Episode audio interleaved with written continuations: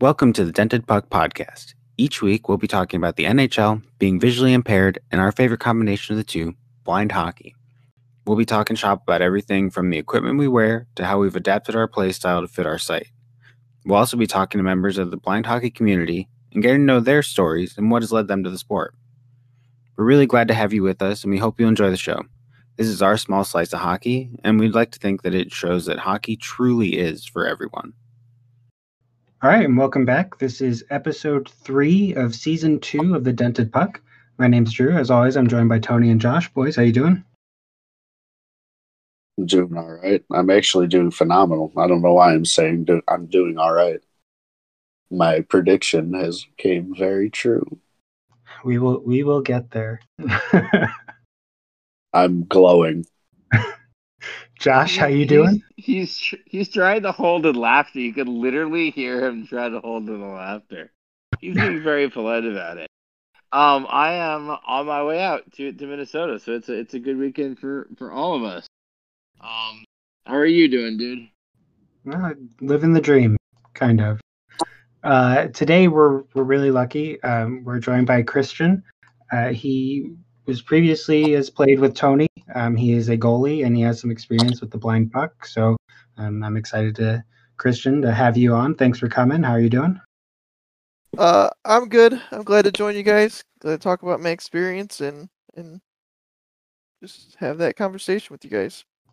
Awesome. We are we are glad to have you and and like we said before we started recording, you are definitely braver than all of us. so, okay, Tony. Let's get into it. Leafs lose 3 to 1, game 7 to the Montreal Canadiens. My prediction from the beginning of the season was absolutely wrong. Mine's looking pretty good, dude. I I really want a Tampa Bay Colorado final now. I don't think they. I, I don't know if they'll be able to do that because, um, well, actually they could because Tampa would, would be two.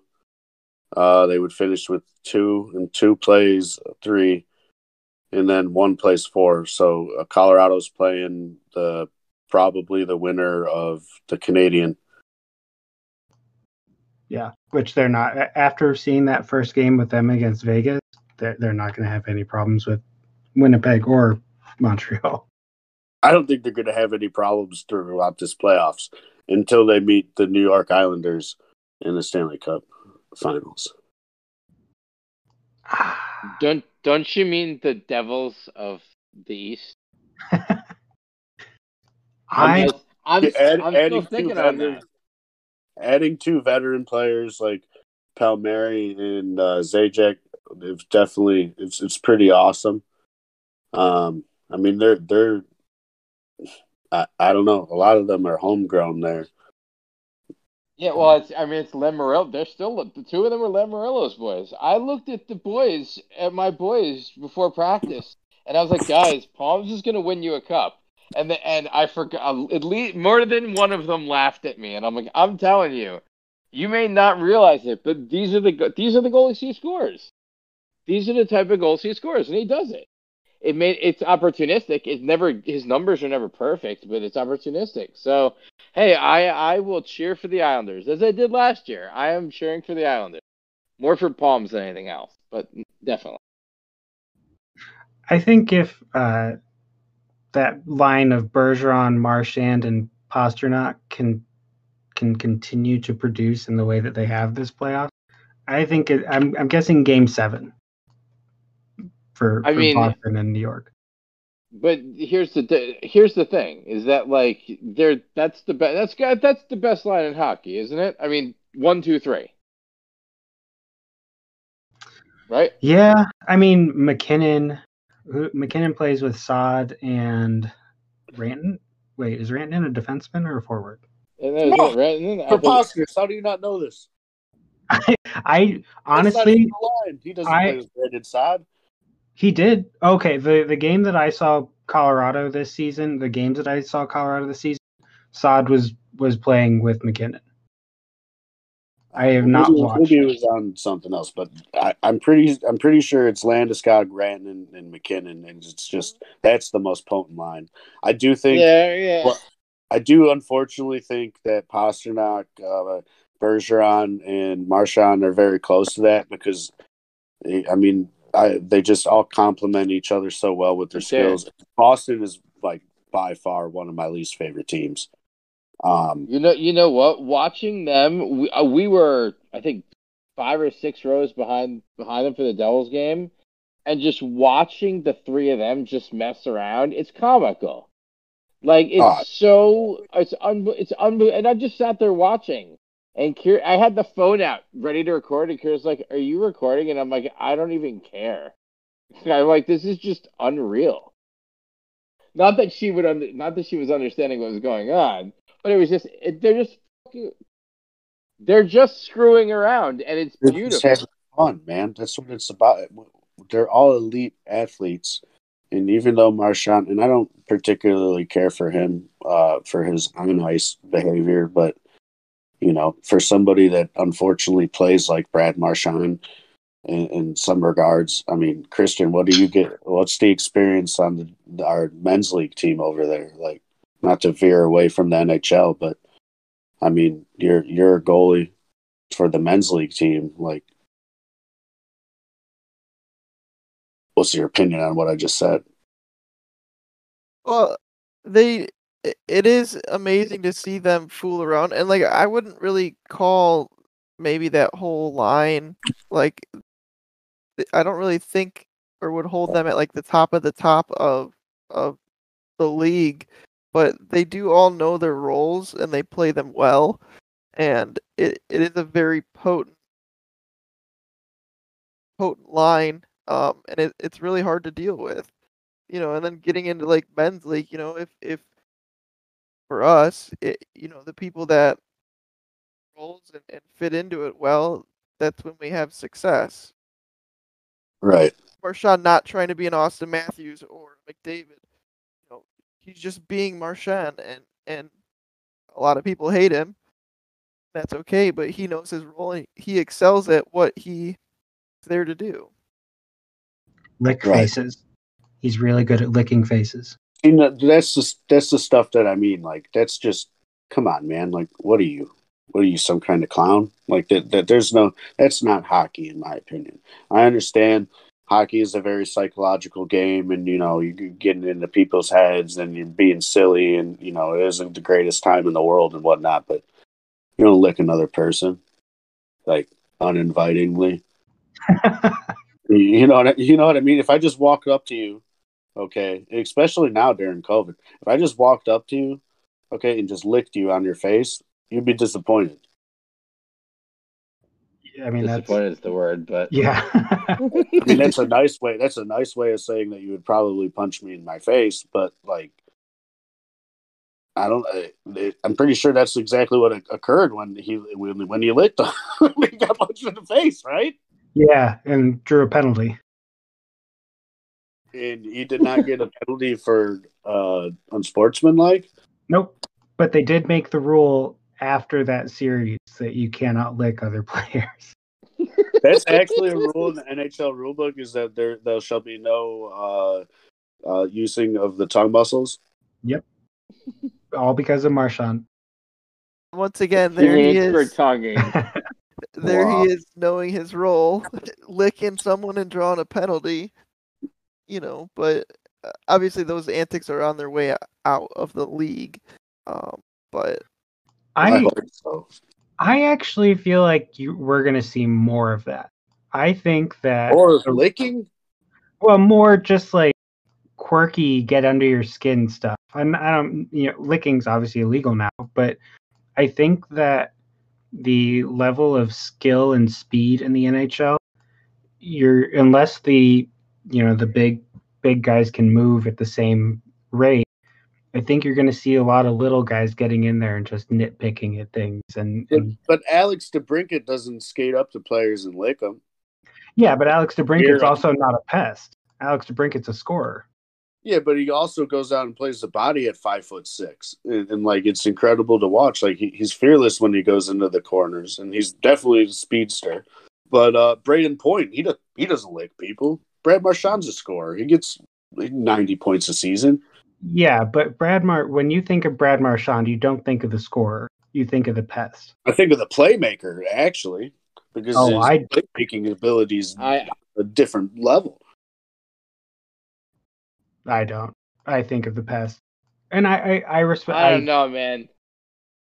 what? I don't know, man. He scores enough that like it's an there's there, like there are guys who you think of as hundred percent as a pest, like Sean Avery. He's a pest. There's like, do you think of him as a scorer or as anything else other than a pest? Sean Avery, Marsh- yeah.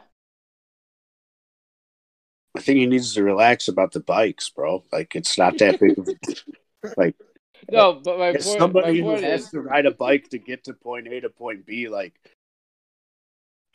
just chill, man.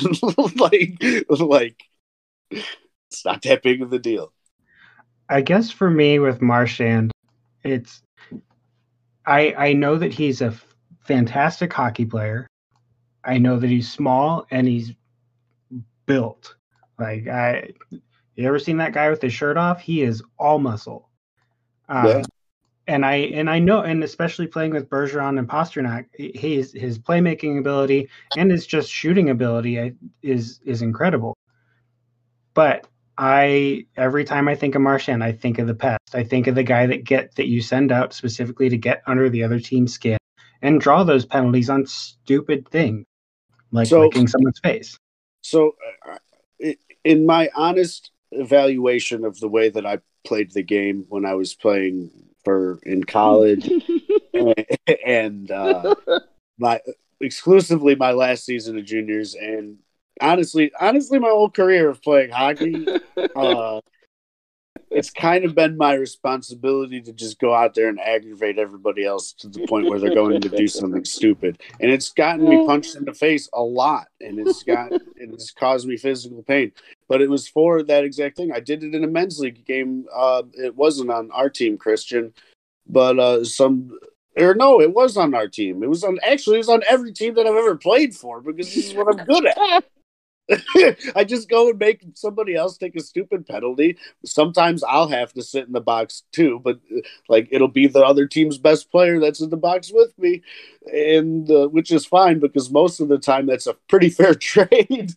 um, and we go and score on the power play because the skilled guys go out there. It just so happens to be that Brad Marchand had skill, and I, you know, I'm still finding mine and working on it. Well, and I don't mean pest like a bad thing. I, Andrew Shaw oh, is Oh, one of my favorite players, you know, and that Exactly. he's the ultimate pest. So I modeled my game after three people. It was Andrew Shaw because I, I absolutely loved his tenacity and his ability to just be fearless. Jason Pominville because of Rick Jeanneret, his best call of a goal of all time, and he I just I, I loved his he shot from a weird angle. And Phil Kessel because I'm chunky. oh, Phil Kessel, that guy. I I hope the best for him in in It- Arizona. and, and you know I, he's he played very well in my opinion and i i have a blind hockey puck signed by phil kessel you know he took the time out of his day to sign something for a fan of his and you know i hope that that like I, he knows that that meant the absolute world to me but the only thing that i want to do i want to take it a step further i want to have a charity hot dog eating competition against phil kessel and I think we should do that to raise money for blind hockey. And I have experience in being in random hot dog eating competitions. And I was in Texas, and I only was able to eat two of them though. But this time I'll come with an empty belly. oh, I'll- I'll be, I'll beat you if you only do two. Yeah, I- that that's a normal. right now, I honestly currently believe, but I have not eaten today. Uh, I normally don't eat until about 8 p.m. Um, I think about 8 p.m. right now, I could probably crush about nine hot dogs if I really wanted to. I won't. There you go. I won't. That's But- good. You won't feel great Quitter, after. quitter, quitter. You're quitter. I don't know about that. I think it's I think it's an educated decision. I think any nutritionist would tell me that that would be a poor choice. Oh, And yeah. since I can't afford a nutritionist, I'm my own nutritionist right now, and uh, the governor says no. Yeah, I know and- a nutritionist who would disagree with you. His name is Nathan. Nathan, hot dogs. Nathan, ew, dude, No, Nathan's no. the worst hot dogs in the world, bro. I would never eat a Nathan's hot dog. I gotta, I get strictly Vienna, man. I understand. I, I forget, but you gotta have, you gotta have Nathan's because of uh, your reli- religious beliefs. And Nathan's aren't terrible with when you cook them with grilled onions and ketchup, but I, I won't put any hot dog in my stomach unless it's Vienna. Oh man, you're missing out. Hebrew National. Yeah, what is? Yeah, Hebrew National is the, is the best hot dog. shop That's there. what I was talking about. Not not uh not uh Nathan's. Nathan's junk, dude. That's how you catch a bass. No, I no, I, I was just making a joke that Nathan would be your nutritionist. Nathan is the hot But- dog, but But, but Nathan who? The like the Nathan as the hot dog man? I, yeah, yeah, I think I think it was just or jo- or jo- or Joey Chestnut. We could do that too. Oh, Chestnut, Kobayashi. Dude, how how can you how all right, I know this is so far off from hockey and it has absolutely nothing to do and we all have a limited amount of time throughout our day. But how do you consume 80 something hot dogs in one sitting? Like I just it, it- like I can't fathom eating that amount of food. And and quite honestly another thing is is there was a woman who ate so much ice cream that her body temperature dropped and she went in a hypothermic um, state and she died. Why would you do that? Not all hero, not all heroes wear cape. I, I don't think she's a hero. I think she regrets her decision in heaven. she was trying to make be a ice woman. Maybe. Maybe, maybe she should have just sat in the rink all day. It'll do it. All right, I'm sorry. That was All good. Uh, so let's let's let's do. We went through the first round, so here we are. We're in round two. Uh, Kristian, New York or Boston? Who do you have coming out of there? I'll be honest, I, I do think it's Boston. Like I said, I that that Marchand line is is something to be messed with and and like it just Boston always at home is is it's difficult to to compete with with Boston at their home rink. Um and they'll have they should have what two more games at home and they're already up two, so it it's gonna be oh, I think that I thought it was tied. Uh, yeah, it's tied one-one. New York Oh, won. I and- thought I thought Boston won the first one, but I mean, still, I I I think I still think Boston. All right, Josh. There's a good chance it could be. There's about a fifty percent chance that it could be. What, fair enough. Josh, I assume you're saying Islanders. It's it's going seven. I, I I feel like the Islanders have the ability to shut them down for enough for four games. Like if you can keep that line to two goals, you have to be able to beat the, you have to be able to beat the Bruins, right? One one to two goals, you have to be able to beat the Bruins, right? Yeah. That's got to be the blueprint, and you have to be able to do that for four games. I feel like they can do that. Yeah, I mean, I felt like the Leafs could close out a three-one series lead, and here we are. Tony, uh, obviously you are not quiet about it. New York. Nope. Uh,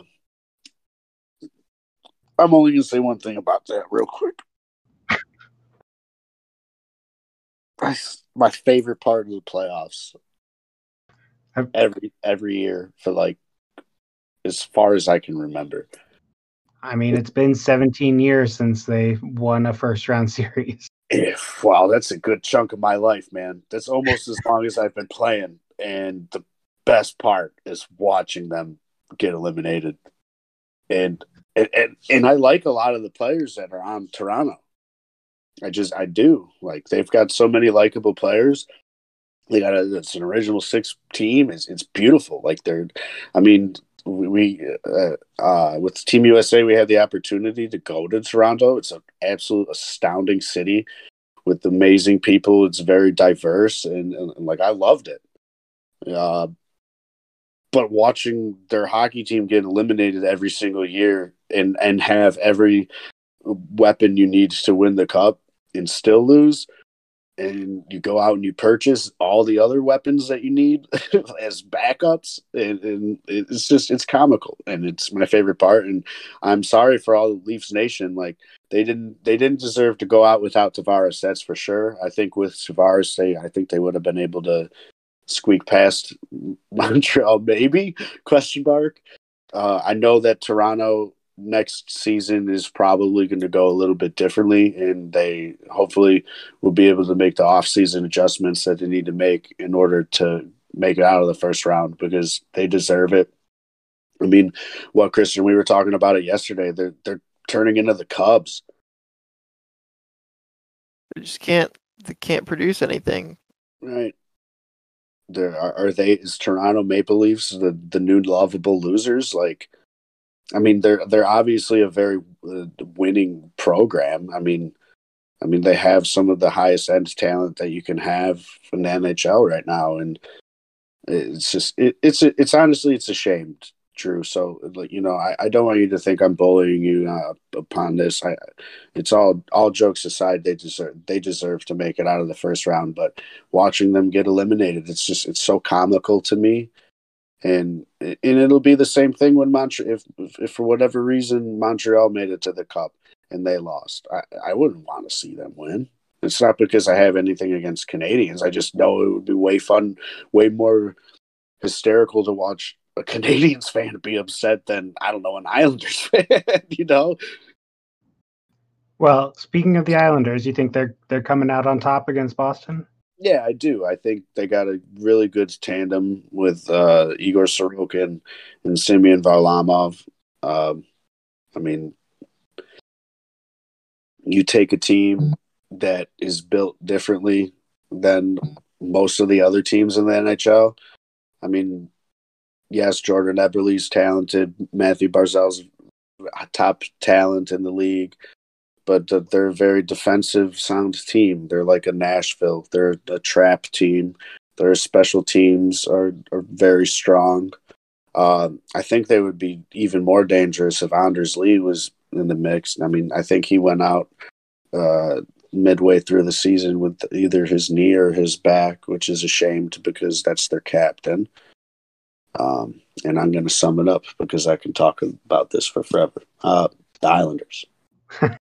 Well, we'll do we'll do lightning round for the next three. Uh, Tampa and Carolina.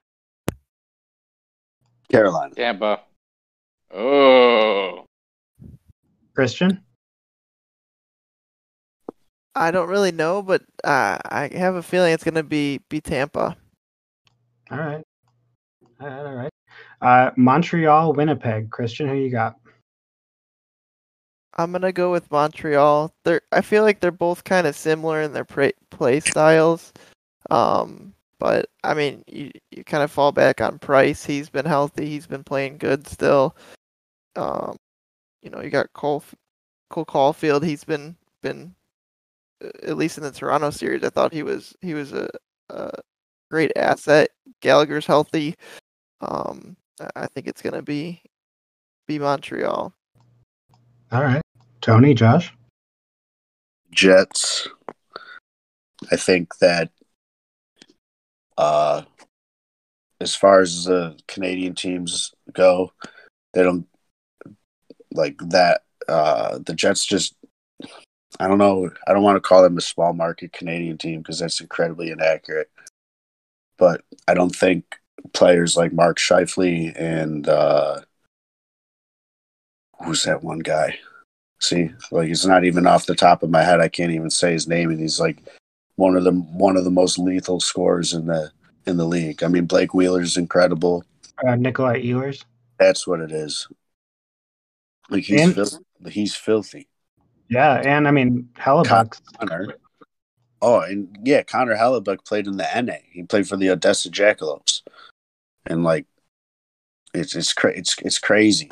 Like he he came out of I I, I think Odessa was terrible for a very long time. But it's just like he, one of the re- one year they weren't, and it was probably because of him. All right, Josh. I'm going with Carey Price. Yeah. I'm gonna, I- I'm gonna go. I'm gonna, I'm gonna be the Jersey guy who who grew up watching the goalie ride through the playoffs, and I'll go with Carey Price. All right. Uh, and then the final one, Josh, Vegas, Colorado. Colorado. Uh, at some point, that, like you said, that talent is is it's unbelievable. So we'll see if they can do it against a good defense. All right. Tony. Come on. They're winning the cup, man. Colorado, Colorado, they cannot. Nobody can touch him. If Nathan MacKinnon's goal the other night was a statement that McDavid isn't the only fast skater in the league, and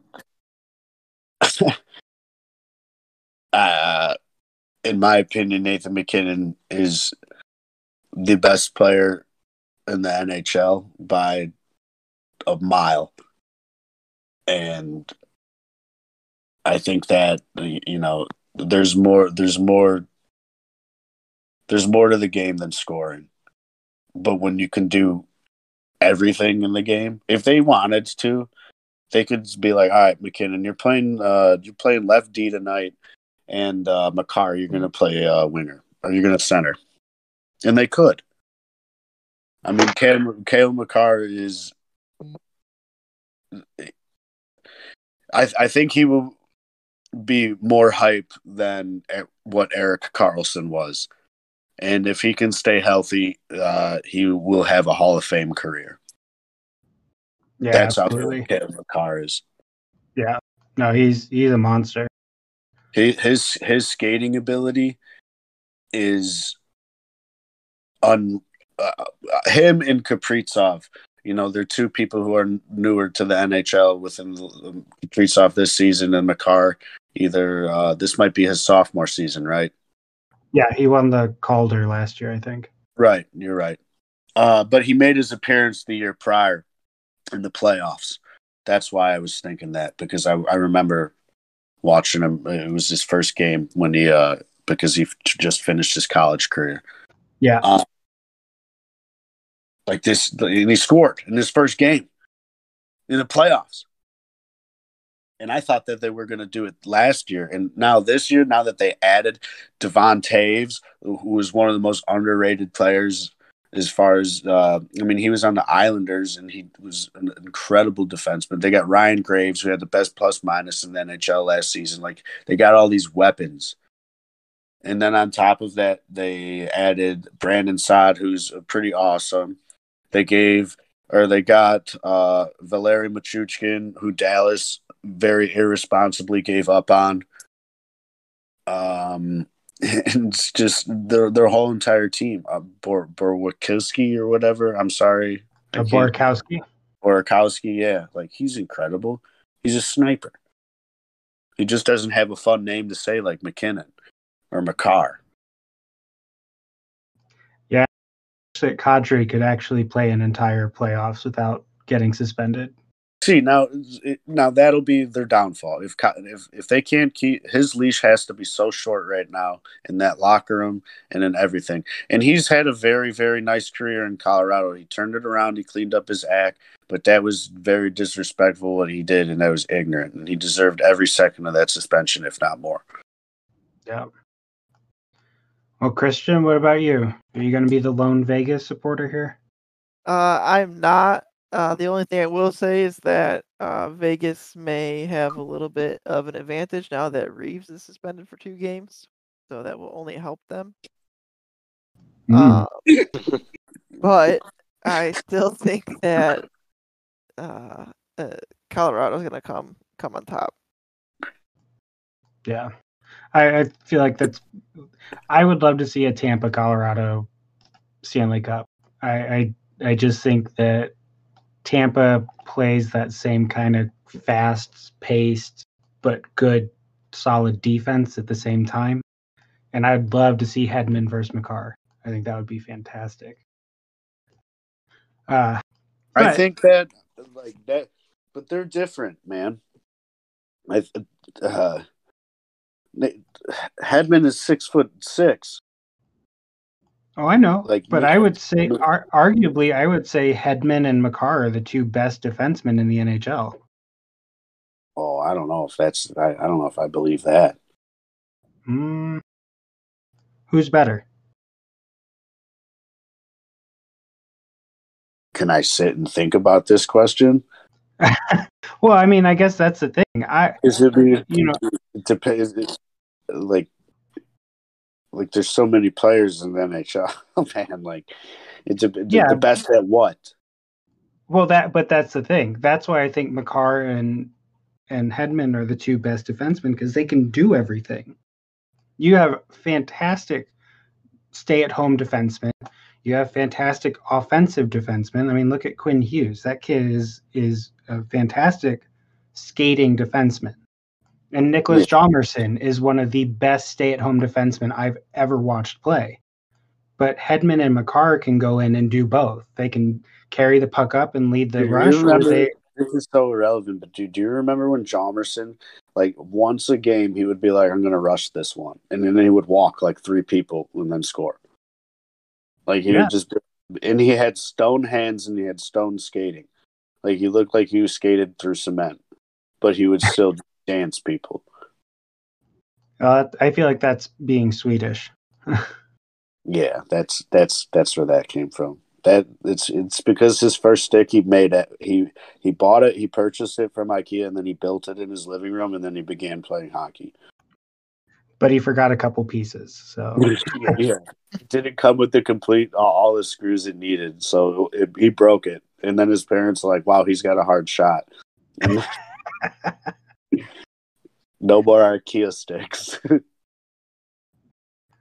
Well, Kristian, as you can tell, we, we talk about hockey and there's not a lot that stops us. So we've made a segment that we call Three Periods With, since obviously there are three periods with, with us. Uh, we're going to ask you some questions, get to know you a little bit better, find out some stuff about Tony, and uh, just kind of see where the, the road takes us. You are you prepared for this? I'm ready to go. as much as possible. Uh, so Josh is going to lead us off, and then we'll, we'll just keep it going. All right, man. Thanks for coming. I have a two-parter. Um, the first part is, and it's funny because Tony brought this up. I wanted you to characterize Tony's playing. So he basically said he's Brad Marchand. So I got to I got to hear about this, and then I want to hear your opinion, and then I want to hear a few Tony stories because I got to hear the specific Tony stories from these games too. So I'd love to hear both of those. The, the the characterization and the couple stories about Tony on the ice. Um, well, I would would definitely kind of characterize him as as Marchand esque. Um, he does kind of play, uh, well, at least in college, he kind of played a little bit more more like the rat, um, as we can affectionately call him. Um, but uh, I, think he's he's he is maturing that role as he gets older and his his body is more beat up. Um, but uh, yeah, he definitely will get in there, get under people's skin, and uh, you know, draw penalties or or make himself sit, depending on the situation. All right. I mean, I can, I can agree because Tony, I feel like you play that way all the time. uh, yeah, did you sideboards at practice? uh, any any specific stories you can tell us that are that stick out in your mind about our good friend Anthony? Um, I, I don't, I don't know if I necessarily have like a specific one uh in mind. I, I think that there there is just so many, whether it's whether it is it, it's in a game or or even practicing. Um. Well, uh, I guess I'll go. I'll go with a practice story. Uh, we had a we had a goalie who was who was kind of cocky, and uh, you know Chesro doesn't really get along with with people like that, uh, especially if they can't necessarily like back up their their claims. And so uh, I was actually skating out for this practice, and he skated up to to me and my buddy, and he was like, "Watch this! I'm gonna, you know, I'm gonna take a high shot and hit him in his collarbone." and he skated in, and sure enough, with his his very short stature, all his might wound up and took a beautiful slap shot, and it hit him right in the collarbone. And you know, he not try. I mean, he didn't like. The kid was was feeling it for sure, but he wasn't. Um, I mean, it wasn't injured. It wasn't overly aggressive. It just, you know, it's Cesaro trying to get under people's skin. So I, I remember this very clearly, and, and I'll have obviously I'm going to leave the kid's name out of this. Um, that that was when we were playing at Lewis, and we were doing drills, and this person's um whole mantra for the whole entire season was that he felt that he didn't need to try while he was in practice, and as you know, somebody who has the opportunity to get better by one working hard in practice and helping his teammates get better by playing competitively i was upset. So i'm like kristian i'm gonna hit this kid in his collarbone because now he's gonna every single time that i'm gonna come down now he's gonna have to be set. Is it you know what i mean? So like although it was in uh somebody else's like painful like uh, they had to pay the troll toll i guess but it's just like try and practice and like but that's kind of a, a very old school thought process that needs to uh, go away. And it, and it has. I mean, I, I'm not firing the blind puck at people because one, that would be be scary. that, that could end one of us. like, like, So, uh, Kristian, tell us a little bit about your hockey background. Um, you know, kind of where you've played and uh, where the game has led you. Um, well, I've been playing like hockey since I've been like three or four. Um, I just played like house league growing up, and then you know played high school, uh, JV and varsity. Um, my sophomore year, I got, or no, my junior year, I got uh, I had a bad concussion. Um, and at the end of the year, I decided to to call it quits. Um, and as most of us know or know people, it's it's hard to leave the game for for good. And so I wanted to get back into it. Um, you know, and, and you can't play with can't play competitively with with uh, you know a fear of getting injured or getting hurt. And so I I knew that I wouldn't really be able to play at a high level um, as a player. So I uh, decided to get into my lifelong dream of playing goalie. Um, worked with a couple of coaches um, over the course of two years and, and played progressively better levels of men's league. Um, there was an opportunity to try out for the, the club team at Lewis, and um, I tried out. Originally, I was supposed to be, you know, the bench warmer and just get some ice time, and I was okay with that. But the um, the head goalie for that team decided to not go to school, and so uh, it was, you know, I I had the spot as the only goalie, and you know, had a had a huge opportunity to to grow and develop over a short time um, at Lewis, and so uh, played two years there, and and now I'm just playing men's league. Nice. Uh, and honestly, you know, c- like coming down and shooting at you and playing with you and everything like that, you wouldn't have known that you eh, like especially when I met you at Lewis, I didn't know that was your like second year, first se- first like second season as a goaltender. Like, dude, you look great, and like you took us to the championship, man.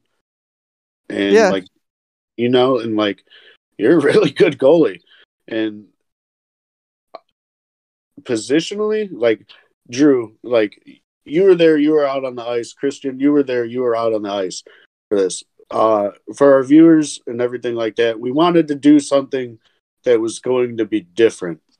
And what we wanted to do is we wanted to give somebody with, you know, uh, without a visual impairment, the the ability to come out and, and try what it's like to play blind hockey with a visual impairment. So as we all know that the goalies are B ones who have no sight. We made Kristian have no sight. Uh, we had a face mask for Corona, Corona fa- face mask that was all black, and he he put it around his eyes, so he put a shade over. and he went out and he had the experience to play goalie and, and get the blind puck shot at him, as well as some regular ones as well. And in, in both cases, you were there and you were making the saves, and it was pretty incredible to watch. Yeah, absolutely. All right, yeah, uh, and so we're gonna we're gonna pass it on over to to Tony for our second period. Unfortunately, we lost our our buddy Josh due to a fight, but uh, Tony, it's all you, man. Well, let's. uh We didn't lose him. you know, you I don't what I know. I don't know where he is, so technically, No, out of sight, out of mind. No, I'm kidding. uh, that should that should be all of our catchphrases, right? Out of sight. out of um, but I don't know, Kristian. It's just it's been an absolute luxury getting to know you over the. Geez, what has it been? Six years now. How long ago was that? Lewis University. Yeah, it's it's it's going on got six seven. Holy cow, man. That's kind of scary to think about. It is. It, it time flies way too quickly. It it really does. And you know, I I we just talked about like your experience like with you know, taking shots like with the blind hockey puck and that experience. Do you want to just like describe that whole experience? Yeah, Like you Well- can just the floor and I'll zip my lips. Yeah, I actually fine. mute myself. just chime in when you want. But um no, it was a really cool experience. You guys brought out the puck first. Um and just the blind hockey hockey puck compared to the uh, just a, a regular puck is um it, it's very interesting. Um it kind of handles very similar to a regular puck. Obviously it's it's heavier and and larger. Um but it also it rattles and makes noise. Um, it moves a little bit slower. Um, but but it's very similar to um, feel, and so we got to handle that for a little bit without the blindfold. Um, and then you know we, uh, I asked if we could, you know, put the blindfold on and try it, and you know we started out with some low shots just from far away. Um, and it is a totally different experience because you know goaltending in essence is is a very visual position. Um, it's kind of hard to replace uh, the ability to track a puck from you know shot to to save, um, and so uh, you know you lose all that when when you're blindfolded and and obviously uh, blind.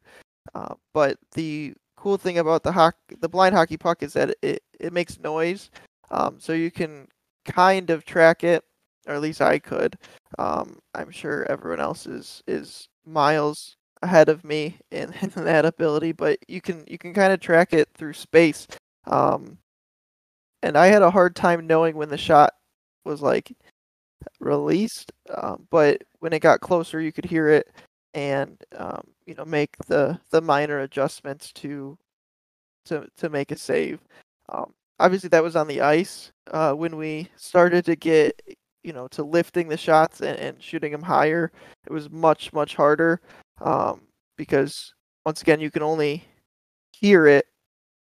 Um, so you just kind of hear the position, um, but you can kind of hear it uh, in the air. It, it like rattles, um, not as much as it is on the ice, um, but still, I, I mean, it's just amazing at, at how you know people can make saves and and be accurate in their positioning when you know the traditional goaltending is a it's an extremely visual position.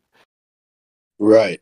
And and Kristian, like you played very well, and it's crazy watching. Like I'll I'll use Doug on Team USA for example, or Bill Lander, and I mean Drew. You've seen this so many times when he makes a glove save, like like it's like you don't you want to scratch your head, but you know that like he's he's doing everything that Kristian just described as far as like his ability to track it. He knows when the release is, is happening.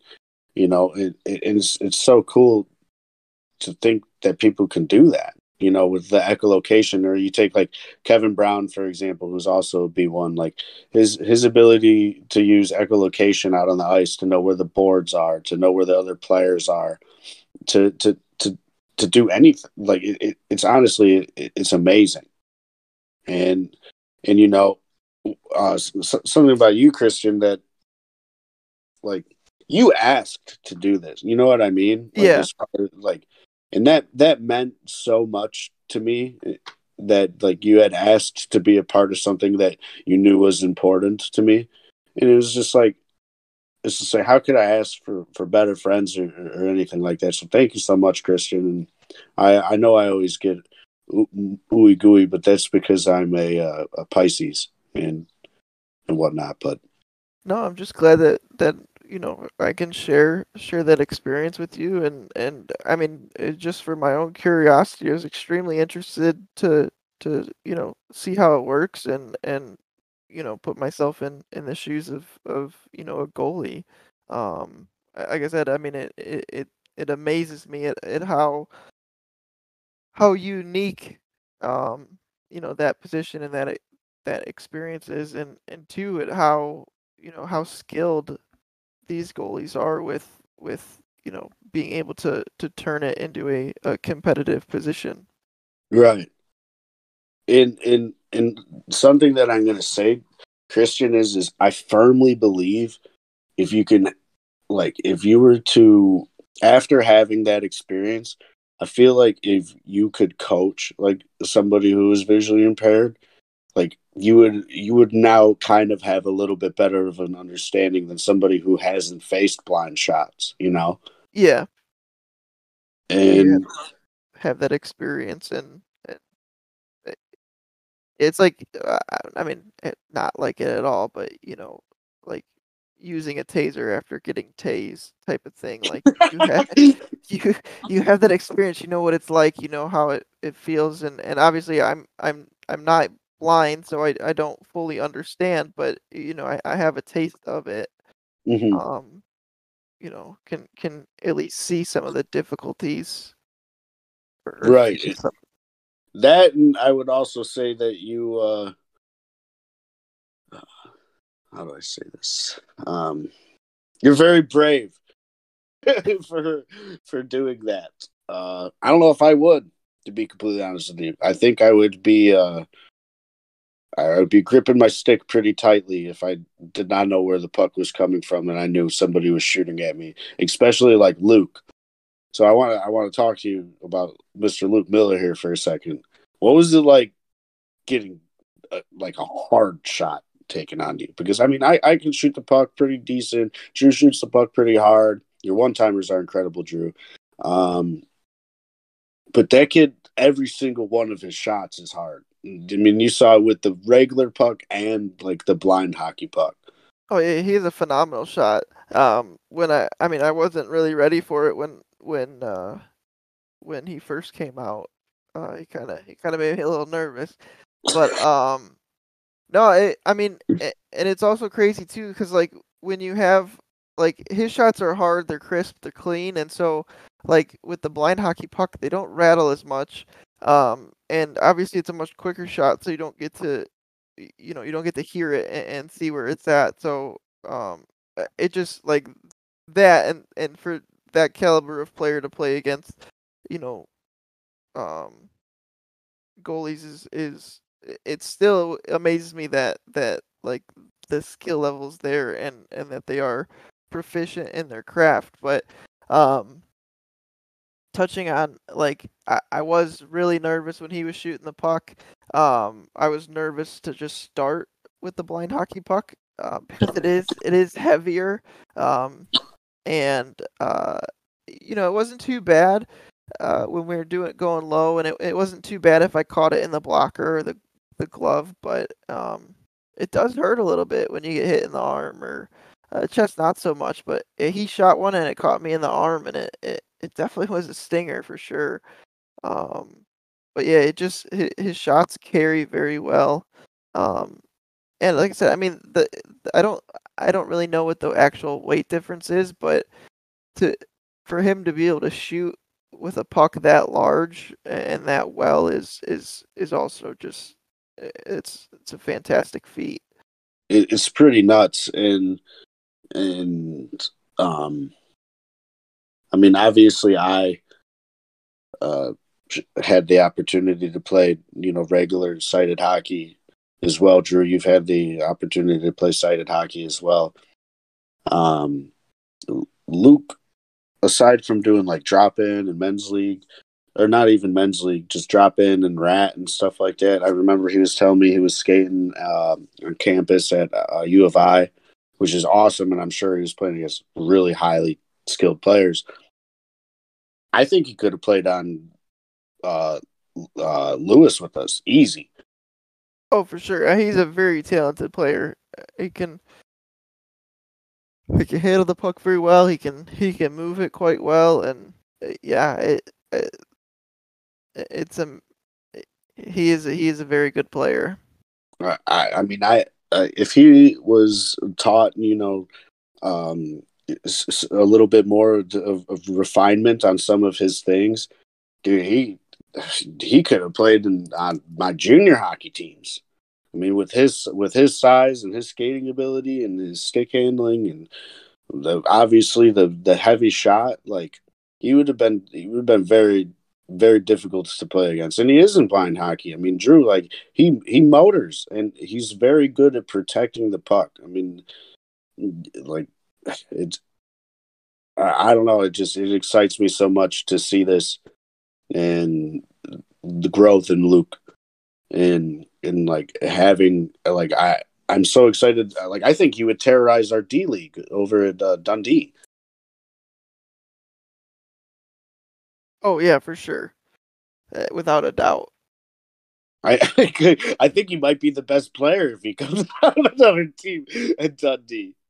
It would definitely push us up to the next the next bracket. Yeah, we we get that advancement to C League. Yeah, the coveted C League. The coveted C League, which I'm I I don't know if we if that's something that I don't know if that's a wise decision for our team yet.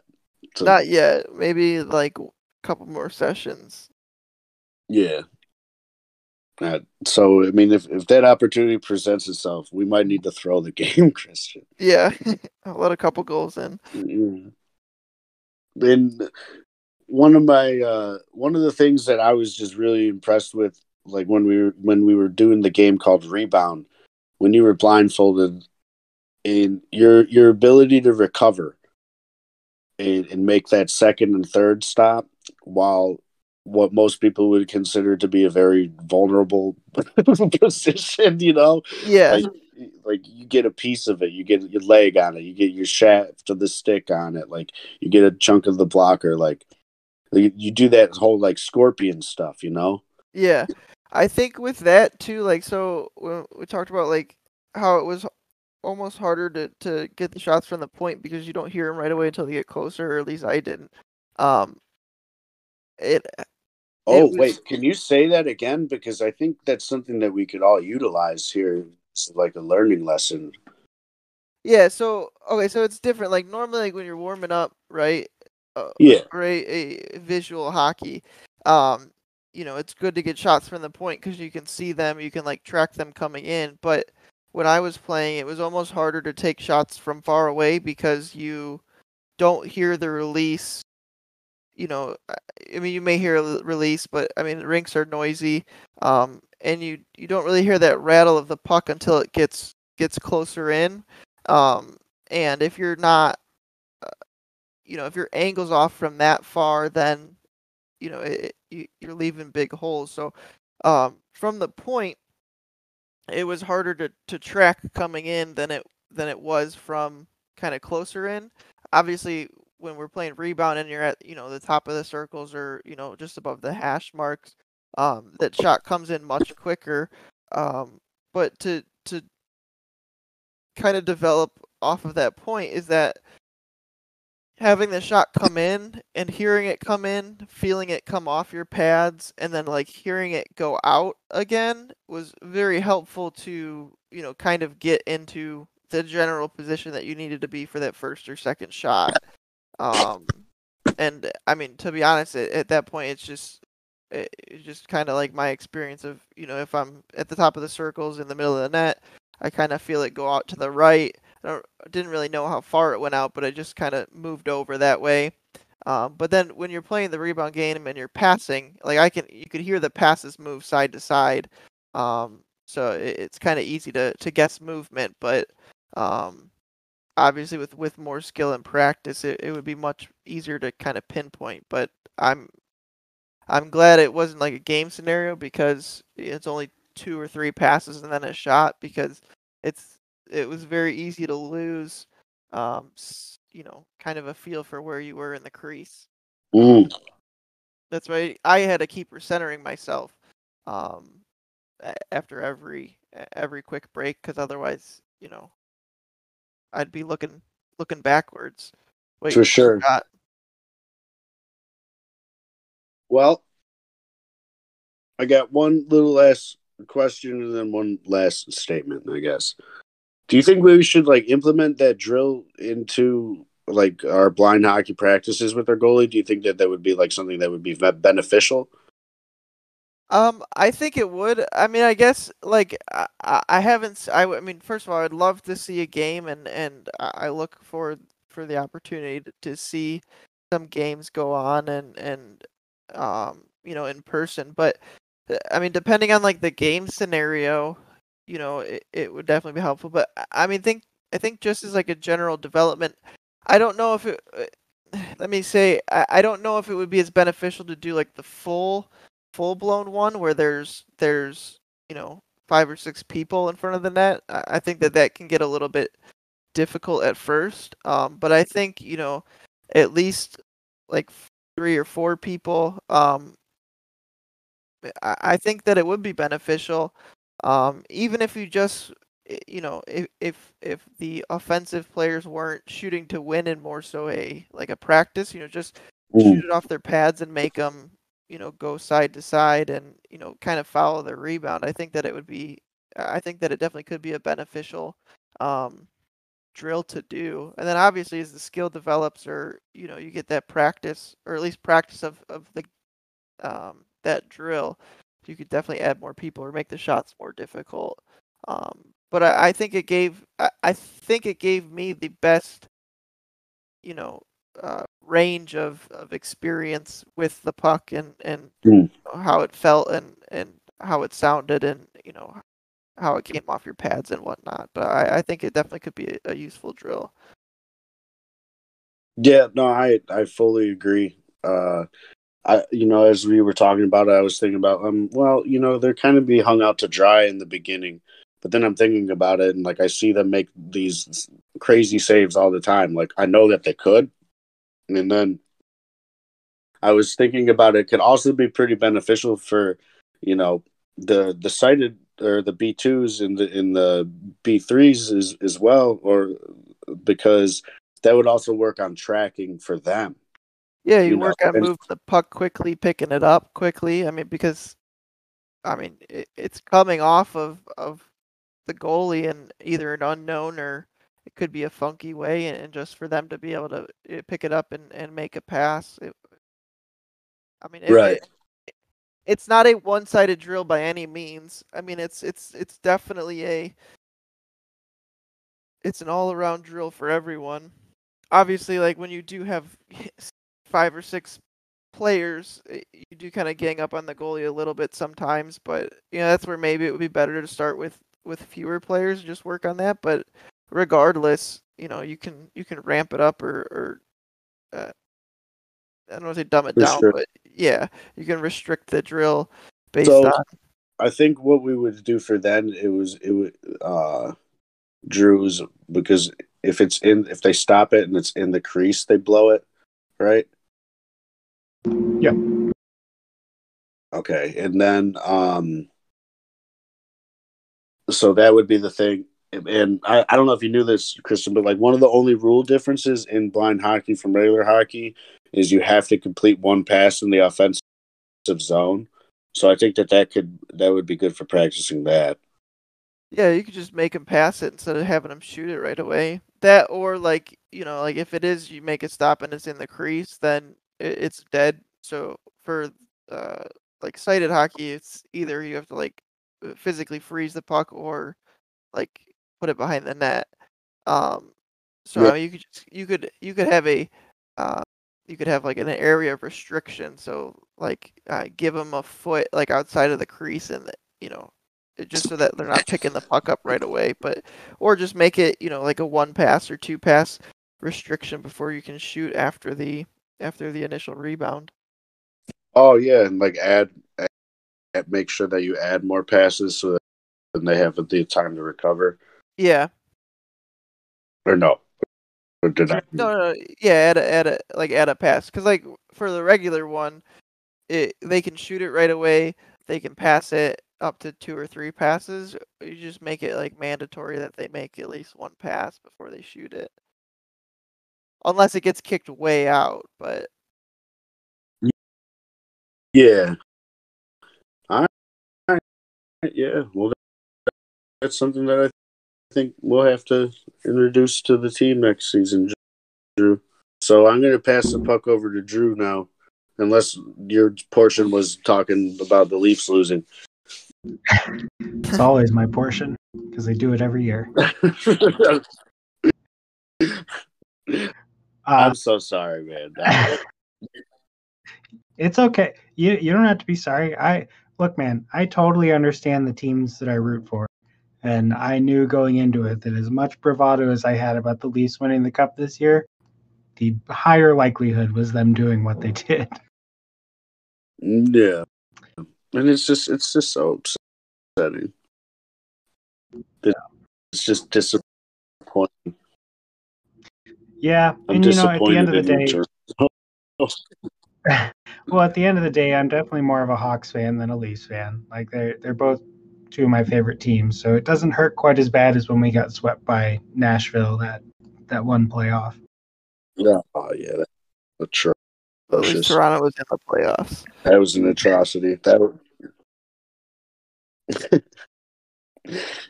in the middle, in the middle of this, Kristian sent me a meme. It said, "I'm a joker, I'm a smoker, I'm a playoff choker." Oh man. It's my. I think I'm gonna make it my cover photo on Facebook. All right, Kristian. Well, I I have some questions for you, um, mostly about about the position. Uh, I'm going to start this off with a caveat to all of our blind goalies that listen to our podcast, and that I've never played goalie, sighted or blind. I have no interest in playing blind goalie because that puck puck is terrifying, uh, and I respect the hell out of all of them. Uh, you obviously included now that you've been brave enough to stand in front of it. Um, that being said, I I love hockey. Um, I I follow a couple of goaltenders uh, through social media and stuff like that. So um, I've been really interested in having someone's opinion like yours. Uh, our goalies tend to have two positions: uh, standing up for a face-off and then immediately dropping down into the butterfly uh, mostly to you know make sure they're in position and and all that fun stuff. Um, but I feel like that. I'm not saying that our goalies are slow, but I do feel like you know being stuck in you know going to one position kind of makes it a little more predictable, um, and maybe slows them down a little bit in transitioning from post to post. So I was wondering, after you've played, do you think that it would be possible for a blind goalie to be a stand-up goalie that that plays like a normal a normal sighted goalie I, so it, that's a very good question, and and I don't think that it's it's impossible. Um, I, I think that it would take some, I don't know necessarily relearning, but uh, I think definitely a, a um a certain level of comfort. Like you know, it's okay. So as as a sighted goalie, you know, in, in the middle of a um you know, like let's say a power play or some situation like that, sometimes it's easier or more comfortable to go down into like a butterfly and you know shuffle around because you you know that there's gonna be a there could be a shot and it can get redirected and and you're already down. Um, but I don't think there's any from an ability standpoint. I don't think that there's any issue with with staying up. Um, I, I think that it's it's uh, there's there's a, definitely a learning curve to um, being aware physically where you're at in the crease, but you know, just like young goalies are taught, and you know, I always fall back to it is like checking your posts, you know, making sure that you're centered. Um, and you know, there's essentially like three positions if you're in the back of the crease. You know, you're centered, or the right post or the left post, and from there it's just a matter of you know, kind of putting yourself in a position eh, based on where the shot is. I, I think that you definitely eh, eh, being a goalie without vision in like the the situation that I was, you know, you would definitely need someone to point out like where you are, make like an adjustment in a practice scenario. So like, you know, make a like starting from or shooting on the goalies from different positions, having them standing and being in, you know, a correct angle and then like dropping down as a shot comes in or, you know, standing up, whatnot. I mean it definitely it definitely would take some some external input to say, oh, you know, you're like we need to make sure that you're to the right or to the left or come out a little bit more. But I don't think there's there's anything wrong or, or that it's it's impossible to be able to stay standing up and move around in the crease. It would definitely take some you know some practice and and understanding of you know when you back up into the post you know i need to recenter myself and then you know go out for a shot or you know go down depending on where they're comfortable but uh, i would think that it would make it would probably make that position a lot faster than having to to shuffle or push um, side to side. And obviously there's a use for it just like in in typical hockey there's there's a use there's a time and place to to use both positions.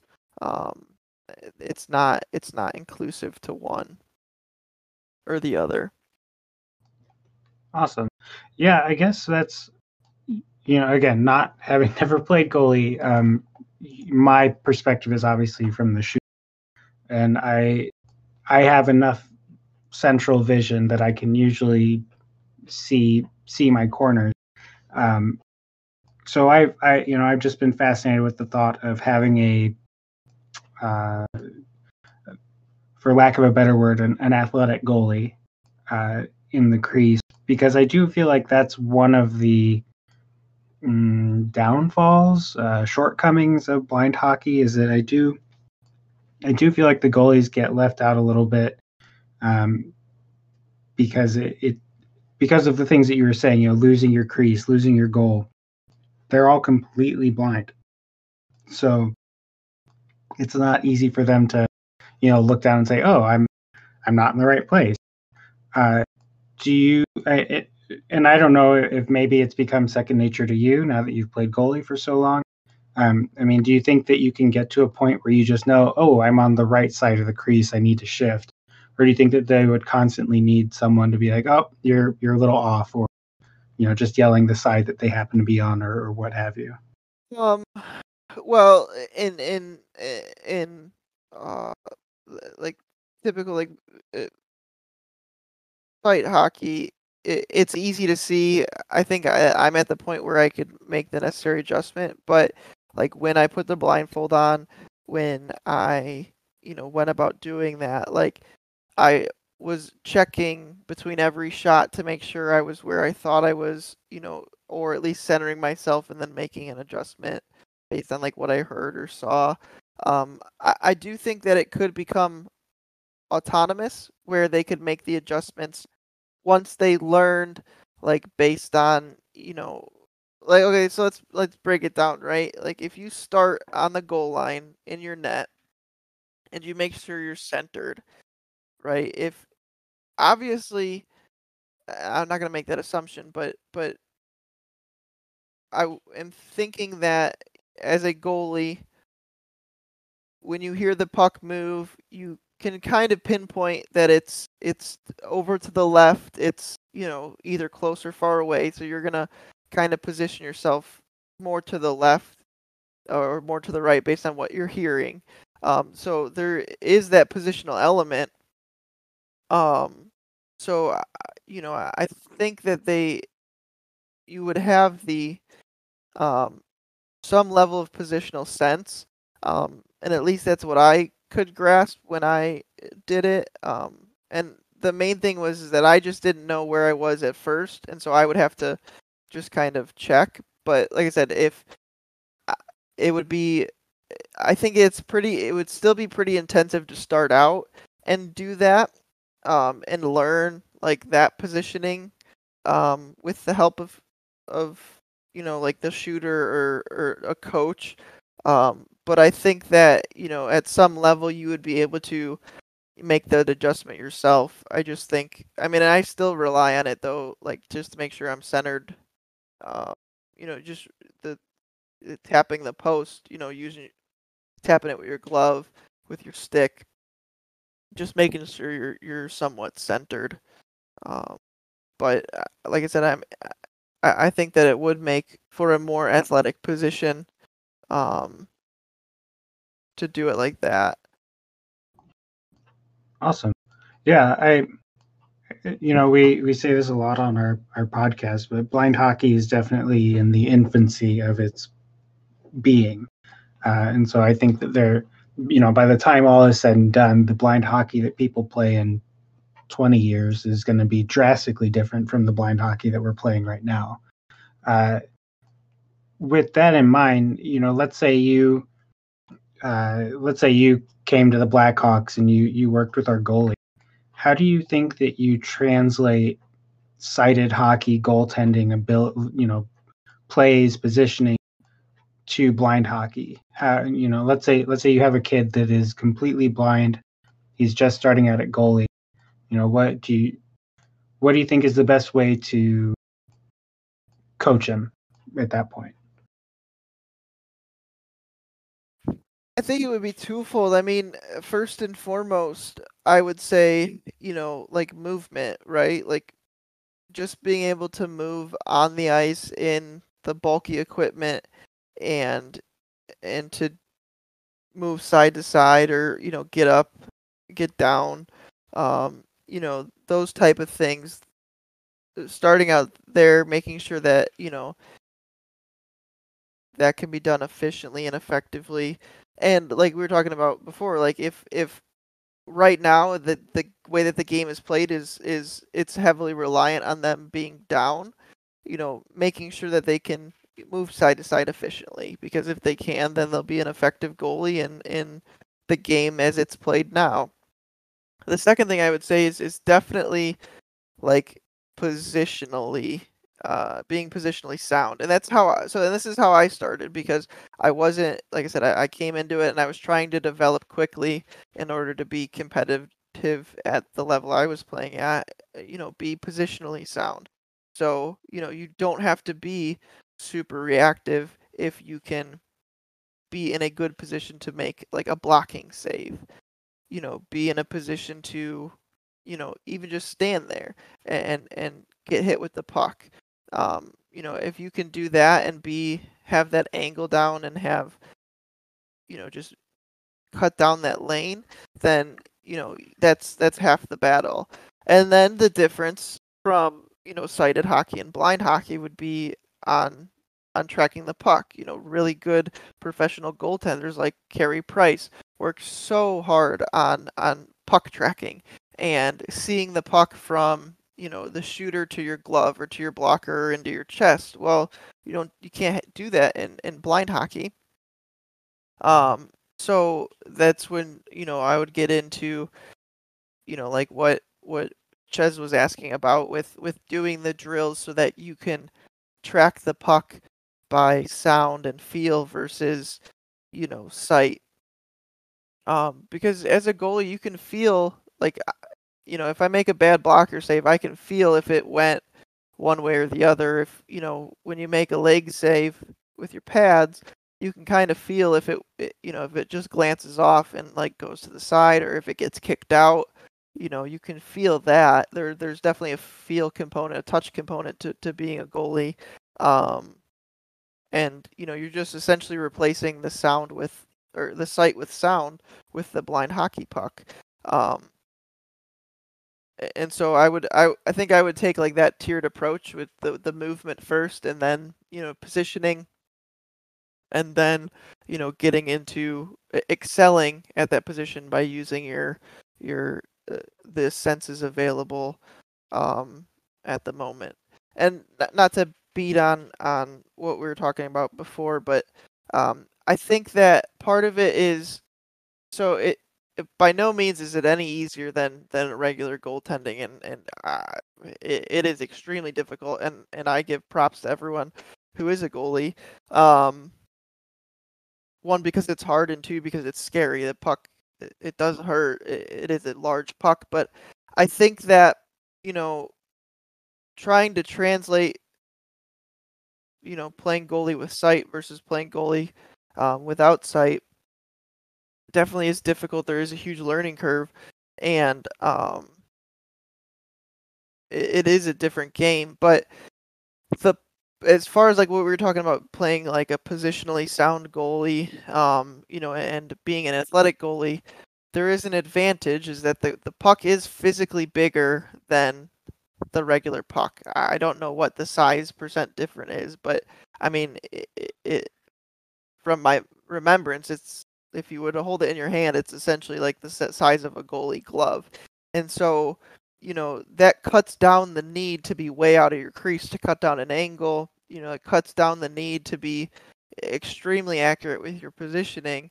You know so so half the battle is is just getting into some general position to make that save i think. Um you know and obviously it's much different when it's coming through the air but you know if we're just talking about like low shots and whatnot you know being able to just have a minute angle um, down is would I think would give a huge advantage. Um, but I think, like I said, first and foremost would be the positioning, uh, or uh, the the movement, then the positioning, and then you know, tracking. Awesome.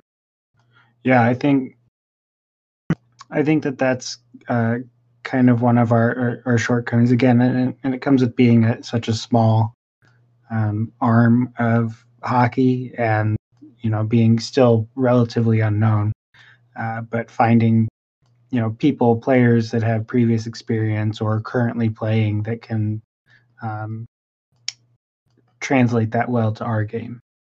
Uh, so my kind of my last question for you uh, how was your equipment i mean your equipment's meant to stop a vulcanized rubber puck um, you, you definitely took some you, you definitely took some good shots from Luke. Uh, do you think that goalie equipment in blind hockey needs to be bulked out, or do you think that what you're using would be sufficient moving forward? Um, that's a very good question as well. Um, I think that for the most well, and and so it's different. Like I have, like I have the the like the pro level equipment. You know, it's I have for my glove. I have a practice glove because my coach. Well, the first year at Lewis, my coach broke my glove just because there was only one goalie, and we'd have like it was an hour and a half of practice. But regardless, um, like I, I felt comfortable in my level of equipment, um, because I have the like the the the top line goalie equipment. Um, I, I did feel protected. I you know wasn't so scared as that.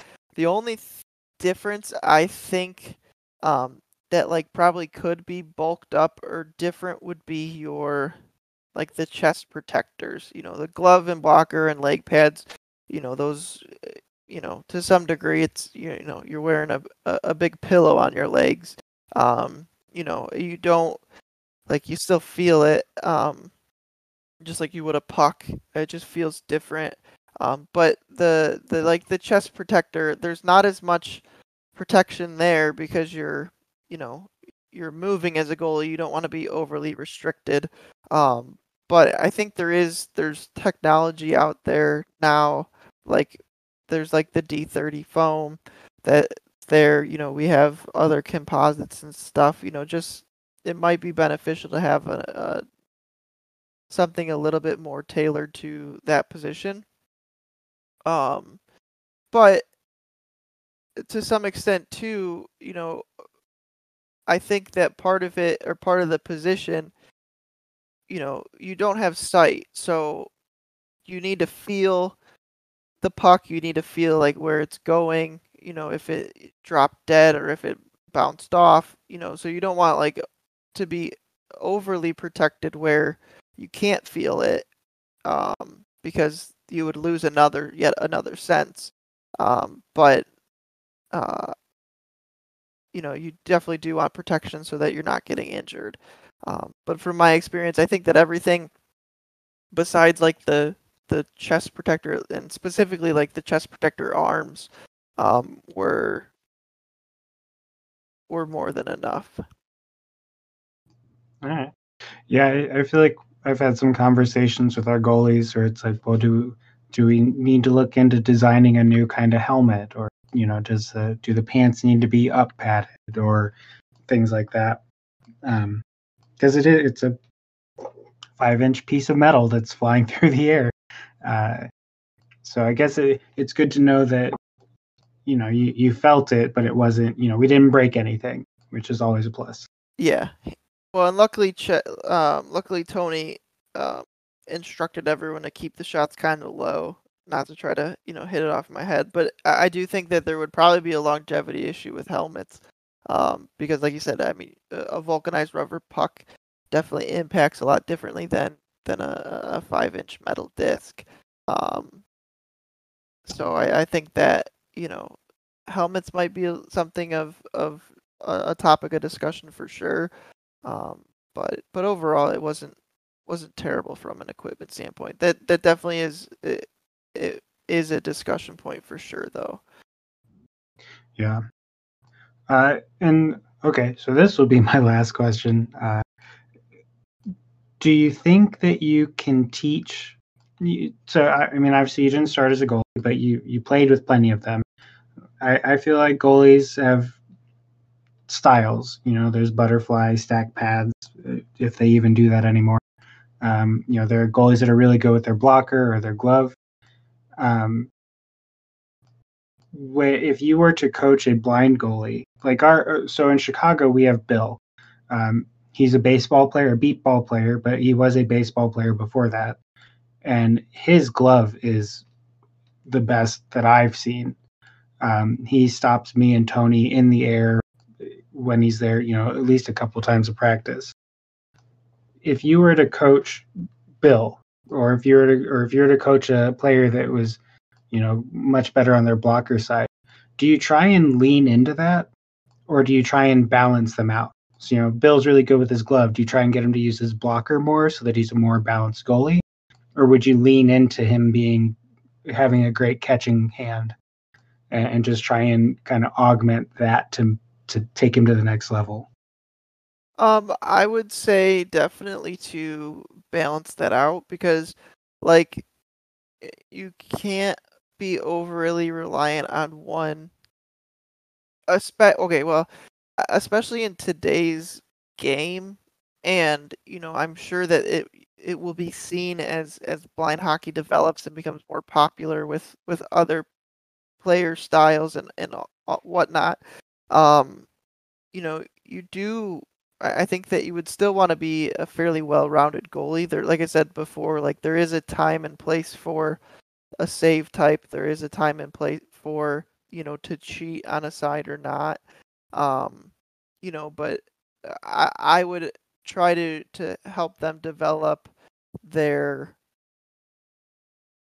their position as a whole instead of you know overly relying on one or the other. And like you said, if we're talking about Bill, right? You know, he's his experiences with baseball, you know, he's good with his gloves. So let's maybe not work on that so much. Let's work on the other, you know, types of saves and, and other stuff. And you know, mid game, if if something's not working, you know, he can pull a Carey Price and, and cheat three feet over to the the right and give everyone his glove.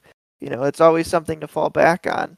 You know, or you could be like a a Fleury and and you know kind of do like a little windmill uh, on a two on one. There's always it'll always be something to fall back on, but to be reliant on that a majority of the time, I think, if not now, in the future as the game develops, it would be a hindrance. Gotcha. No, and I'm that's I don't know why you got to bring Carey Price into this. And, I'm sorry, I didn't mean No. to do that, but I mean, 12 shots to one, and, and all of them were glove saves. But uh, he's just he's good at uh, you know. There's like I said, there's a- a ton of goalies are good at doing one save type, you know, like, and a ton of goalies are good at doing or not good at doing other things, you know. But overall, like if you have a well-rounded player in that position, then you know it. I think that it, it does a lot more for them in the long run than you know the, the short-term gains. Yeah, absolutely. So, usually at the end of our show, we, ask our guests what their favorite memory of blind hockey is. Um, obviously, you have one memory of blind hockey, so I'm not going to ask you that. Uh, I am going to ask you what, what what's your favorite hockey memory, uh, and or maybe to make it more specific, what what was it that made you realize that this was your game? Um, to well, I, that it's a good question. I'm gonna go with the you know what made me realize that this was my game. Um, it really was like when I stopped playing, and and I, I mean, for those who listen, or you know, I think that Tony has kind of gone through this a little bit. It's we all end up essentially in the same position as we get older. It's, you know, if you play competitively, eh, you know, you can't play competitively forever. You know, so uh, ge- the general statement is that we all end up in men's league at some point. Um, but you know, to to step away, I always loved hockey. I couldn't see myself ever quitting, um, and to quit in order to to try to develop to better myself off the ice.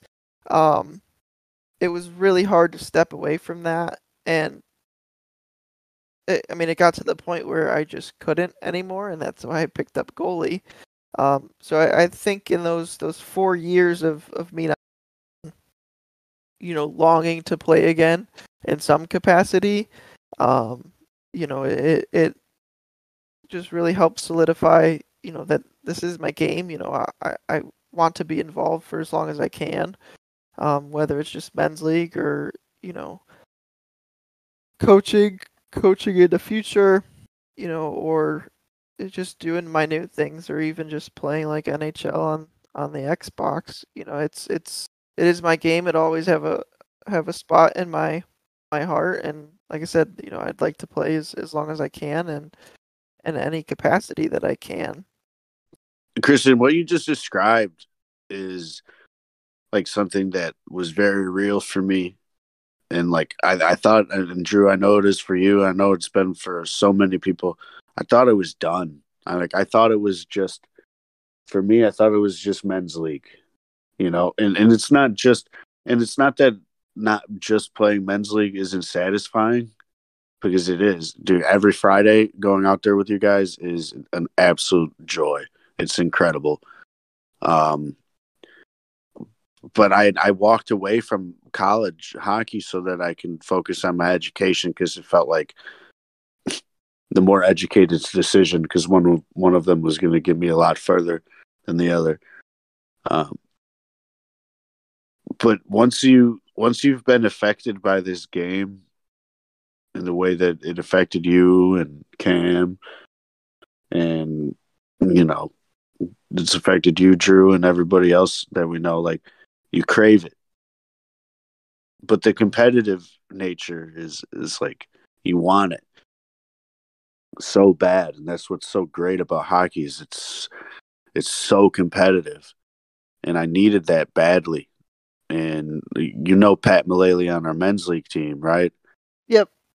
Just one day it was just like, dude, you got to try blind hockey, and it was one of the greatest decisions I've ever made, and it was one of the things that I'm most thankful for. For somebody saying, "Hey, go do this," you know, go give it a try. Yeah, hundred percent. I mean, like,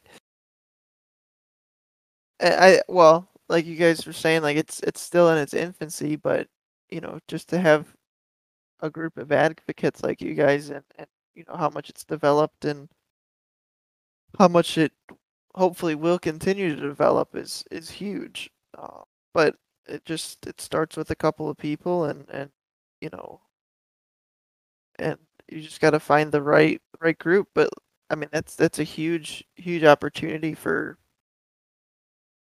those people. Yeah, absolutely. And I, you know, like Tony was saying, I think that most of us have had that same kind of situation where you know we had to step away from the game and and thought we would never get it back. And luckily for us you know it, it's not just men's league. There is a, an aspiration to play for the national team and play you know truly competitive hockey again. Um, that being said you know even even if this was just blind men's league like that the game the game is more than a game, but it's still a game, if that makes sense. Um, yeah, it's empowering. It gives you an opportunity. It's it's you know you get a release. You get you know you get to if you have done this before, you get to do something that you love to do in the past. Um, and if you haven't, it gives you, you know, even like it, eh, Ches can attest to all like the the guys on our team who haven't played competitive hockey, you know, it gives them a sense of purpose within our group. It gives them an opportunity to excel and develop. You know, it essentially it's their level, it's their competitive level, you know, but just to have that structure and a team, you know, is is huge. It's it's very empowering and it's it's very um you know, it it's good to be out there. It's it's good to do something that you know you want to do and and, and enjoy doing. Absolutely. Well, Kristian, uh, I want to thank you for coming on. Um, do you do you do the social medias? Is there can our our listeners find you somewhere? Um, and and to to clarify, if you don't want our listeners to find you, that is okay too. No, that's fine. I'm I'm on Facebook. I don't have a Twitter. I don't really use Instagram anymore, but but yeah, I'm on Facebook. People can reach out and ask questions if they they want to. I'd be happy to to send them a message back. Awesome. Well, uh, for Tony, Josh, and myself, again, I just want to say thank you for for coming out and talking shop with us, and uh, you know, I'm I'm hopeful to get to play with you guys again sometime soon. Yeah, thanks for having me. I enjoyed sharing my experience and talking with you guys, and and likewise, I'd I'd love to be able to to get out and play with you as well. And that's going to do it for this episode of The Dented Puck. We post new content every Thursday on Anchor, Spotify, Google, and Apple Podcasts. You can find us on Instagram at The Dented Puck and on Facebook at The Dented Puck Podcast. Send us your questions and correspondence to The Dented Puck Podcast at gmail.com. As always, thank you so much for tuning in, and we will see you in the next one.